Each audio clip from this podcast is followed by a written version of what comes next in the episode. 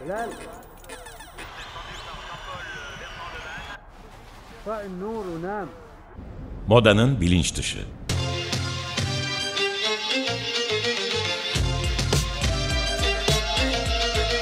Modanın kültürel tarihi ve güncel refleksleri. Cause you woke up in the morning with initiative to move, so I make it harder. Hazırlayan ve sunan Özge Kanlı.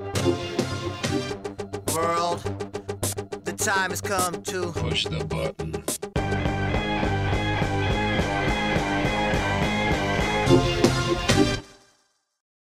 Merhaba sevgili Açık Radyo dinleyicileri. Ben Özge Kanlı. Ee, bu hafta giyim modasının bilişsel bilimlerle ilişkisine göz atacağız. Her hafta programın başında o haftanın içeriğiyle ilgili ikonik bir ifadeye yer vermeyi düşünüyorum. Bu haftaki ifademiz insanlar şeylerden değil, şeylerle ilgili oluşturdukları ilke ve kavramlardan rahatsız olurlar demiş Epiktetus.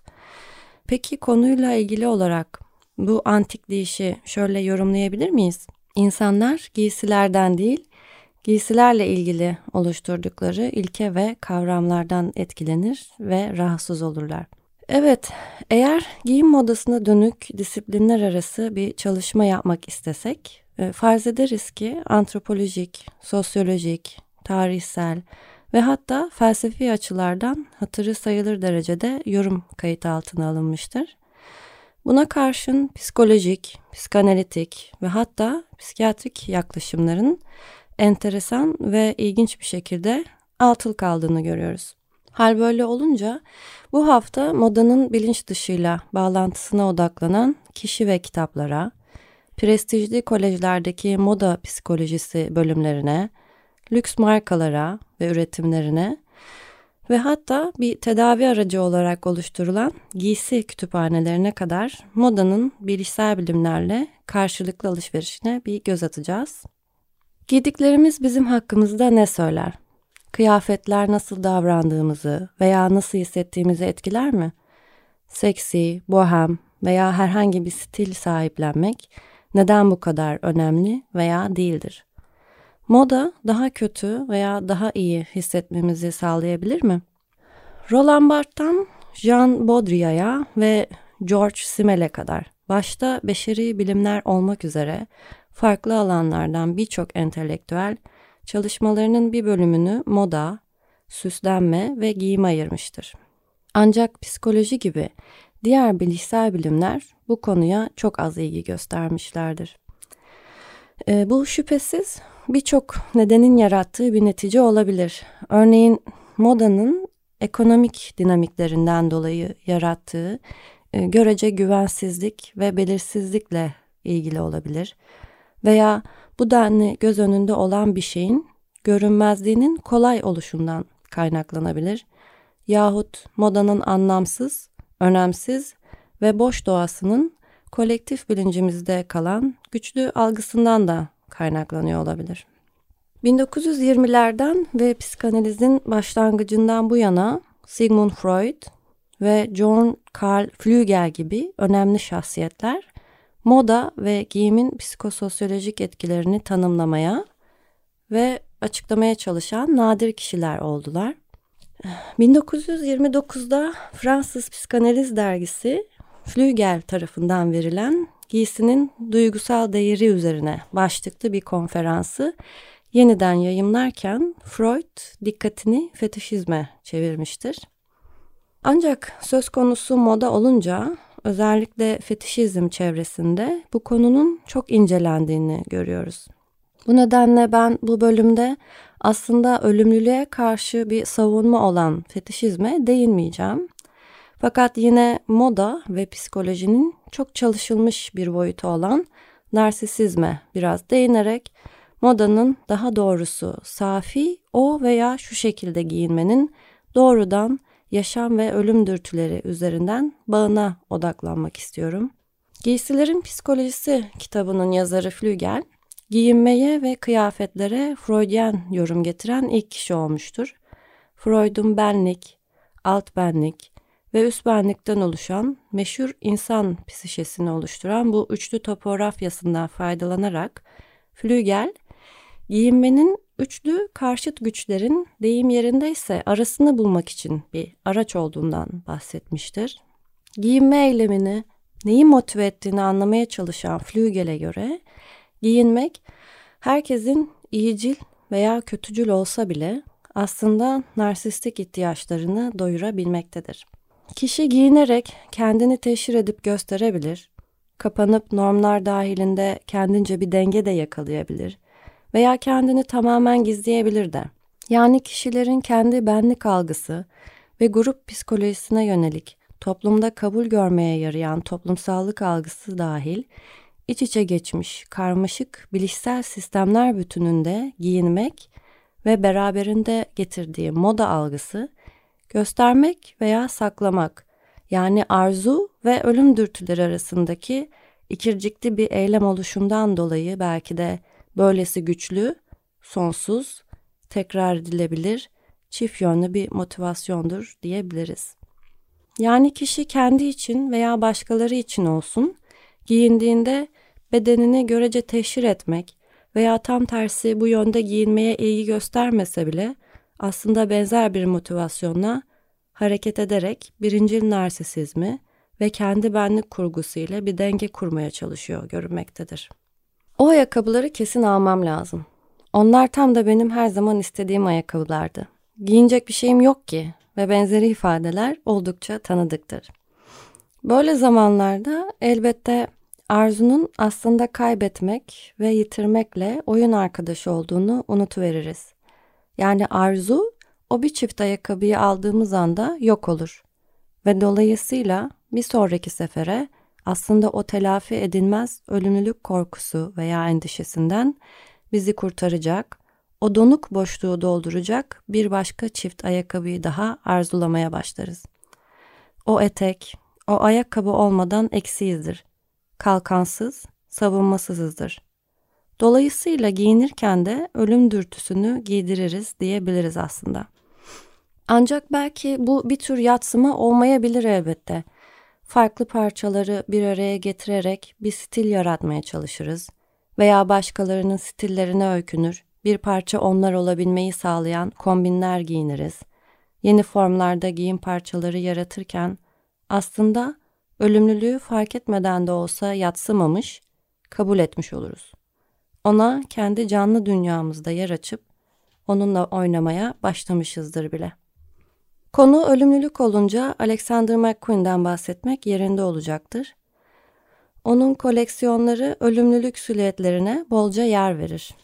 Kendisi de annesiyle kurduğu duygusal dünyanın çetin ve derin oluşundan sıkça bahsetmiştir.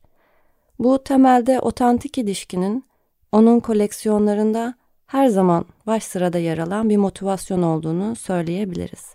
McQueen 2 Şubat 2010'da İnsanlar neden hayattaki çirkin şeyleri görmezden gelirler ki? Buna çürük meyvelerin altında yatan güzelliği kaçırmak da dahil diye bir tweet atmıştır. Yaşamın ve ölümlülüğün birlikteliğini anlatan bir ifadedir bu. Ve annesinin ölümünü takiben huzur içinde yat anne diye yazdığı ve annesi anne kelimesinin ardından X harfini defalarca ekleyerek uzattığı bir tweet atmıştır. Bu tweetten birkaç dakika sonra ama hayat devam etmeli diye bu sefer sonunda ünlem işaretlerinin uzadığı başka bir tweet daha atmıştır. Annesinin ölümünden çok kısa bir süre sonra gerçekleştirdiği intiharından birkaç gün önce yazdığı tweetinde uzayan x'ler ve ünlem işaretleriyle dolu ölüm ve yaşam ikilemine asılı o derin ve çetin duyguların etkisi ve belirsizliği aslında bizlere kadar ulaşabilmektedir. Gucci ise McQueen'in tam karşısında özellikle Tom Ford'lu döneminde güç, para, kısmen bir deliryumla doğrudan cinsellik satıyor görünmektedir. Tom Ford'la çekilen reklam kampanyalarından bazıları sansür de yemiştir. Ancak yaratıcı yönetmenlik koltuğunun Alessandro Michel'e devrildiği dönemde Gucci seksüel melankoli satmaya başlamıştır diyebiliriz. İnsanlar protestodadır artık. Cinsiyetsizdirler, üzgündürler. Para, cinsellik ve güç üçgeni bir nevi artık başarısızlığa uğramış, satmamış ve yeni kuşağı tatmin etmemiştir. X ve Z kuşağı arasında kalıp belki de bir nevi kısmen akamete, başarısızlığa uğramış görünen Y kuşağının Gucci satın alamamasının verdiği melankoliyi marka satışa çıkarmıştır diyebilir miyiz?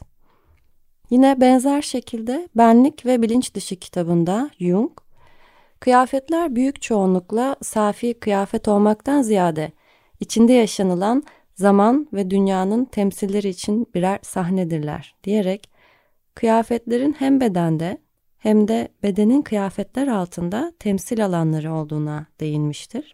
Aslında yine modanın güç aldığı ikiliye vurgu yapmıştır.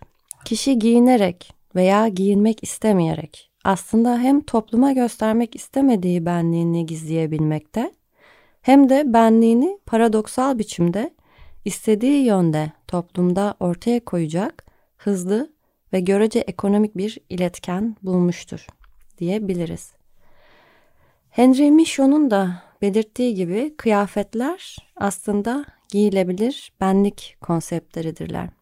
Psikiyatristler Catherine Joubert ve Sarah Stern, Giyinme Davranışının Psikanalizi isimli makalelerinde konuya açıklık getirmişlerdir.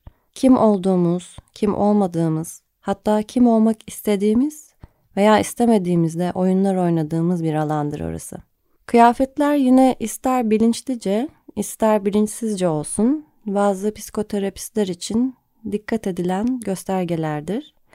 Örneğin Fransa Nice'de çocuk psikiyatristi olan ve cinsel saldırıya uğrayan kişilerle çalışan Michel Batista şöyle bir ifadede bulunmuştur. Bir ergen yaz mevsiminin ortasında uzun kollu süvetle odaya girdiğinde kendine zarar verip vermediğini düşünüyorum. Sıcaktan etkilenmiyor mu? Ya da diğer bazı ergenler için seksi olmak neden çok önemli? Terapistlerin ikinci deri olarak da adlandırdığı giysiler bir başka terapist Maryline Vigora'ya terapi sırasında kullanabildiği bir araç olabiliyor. Psikiyatrist Maryline'ın ifadesine göre giysiler ruhu onarabilir. İlaç her şeye çözüm olmayabiliyor. Bir keresinde kendini ufak tefek de olsa keserek zarar veren bir genç kıza eğer yine kendine zarar verme isteği gelirse bedenine değil giysilerine zarar vermeyi dene dedim ve giysilerini sevdiği için daha sonrasında kendine zarar vermeyi bıraktı ifadesinde bulunmuştur. Fakat elbette burada giysiler sadece uzun terapi seansları boyunca yüklenilen araçsal bir nesnedir aslında. Fakat adeta ikinci deri olarak sarmalandığımız nesneler olarak sahip oldukları etki alanına da bu ifadeyle şahit oluyoruz. Yine Fransa Marsel'deki sadece ergenlere ayrılan Timon Hastanesi'ndeki psikiyatrik bakım ünitelerinde çalışan psikiyatrist Marcel Ruffo, 90'lı yılların başında giysi kütüphanesi oluşturmuş hastane içerisinde ve bu girişimden şu şekilde bahsediyor. Giysi kütüphanesini ergenlerin psikosomatik kimliklerini çalışmak için oluşturduk. Aynalarla çevrelenmiş bir odada giysilerle dolu büyük sandıklar vardı. Giysilerle ergenlerin kendilik imajlarını etkileyebiliyorduk. Oraya girince hastalıklarını unutuyorlardı. Bazıları ilk önceleri tek bir giysi denemediler bile. Sadece kumaşlara dokunuyorlardı. Bu ilk temaslarıydı. Daha sonra yavaş yavaş aynanın önünde giysileri denemeye başladılar ve hatta ödünç almaya. Burada modanın her zaman beraberinde baskın ekonomik algıyı taşıyor olması nedeniyle onun diğer emek ve duygu dolu taraflarını göremiyor olduğumuzu daha iyi anlıyoruz.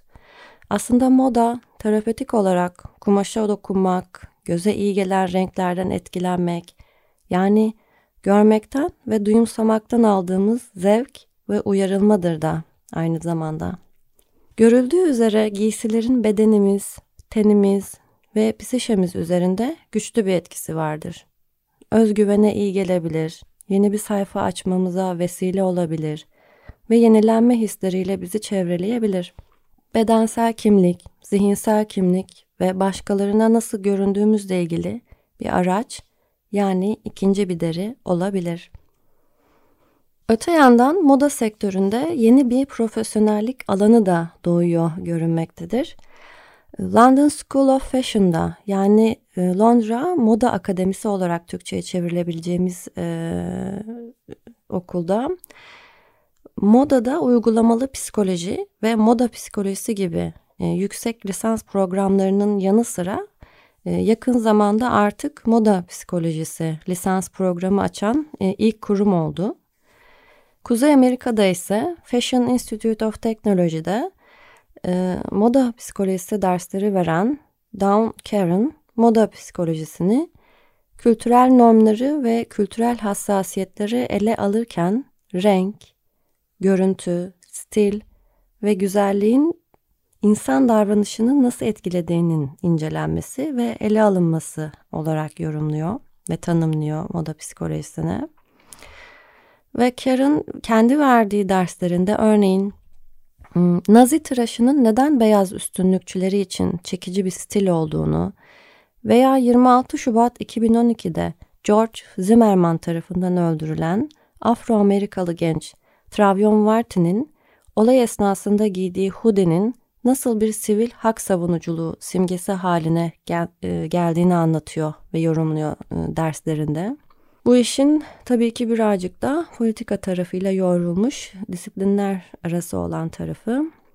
E, buradan hareketle şöyle bir Türkiye'ye bakacak olursak, örneğin e, Hrant'ın ayakkabısı, Gezi direnişindeki kırmızı elbiseli kadın, hafızalarımızda simgesel değerleri bakımından bizde de benzer bir etki yaratmıyor mu?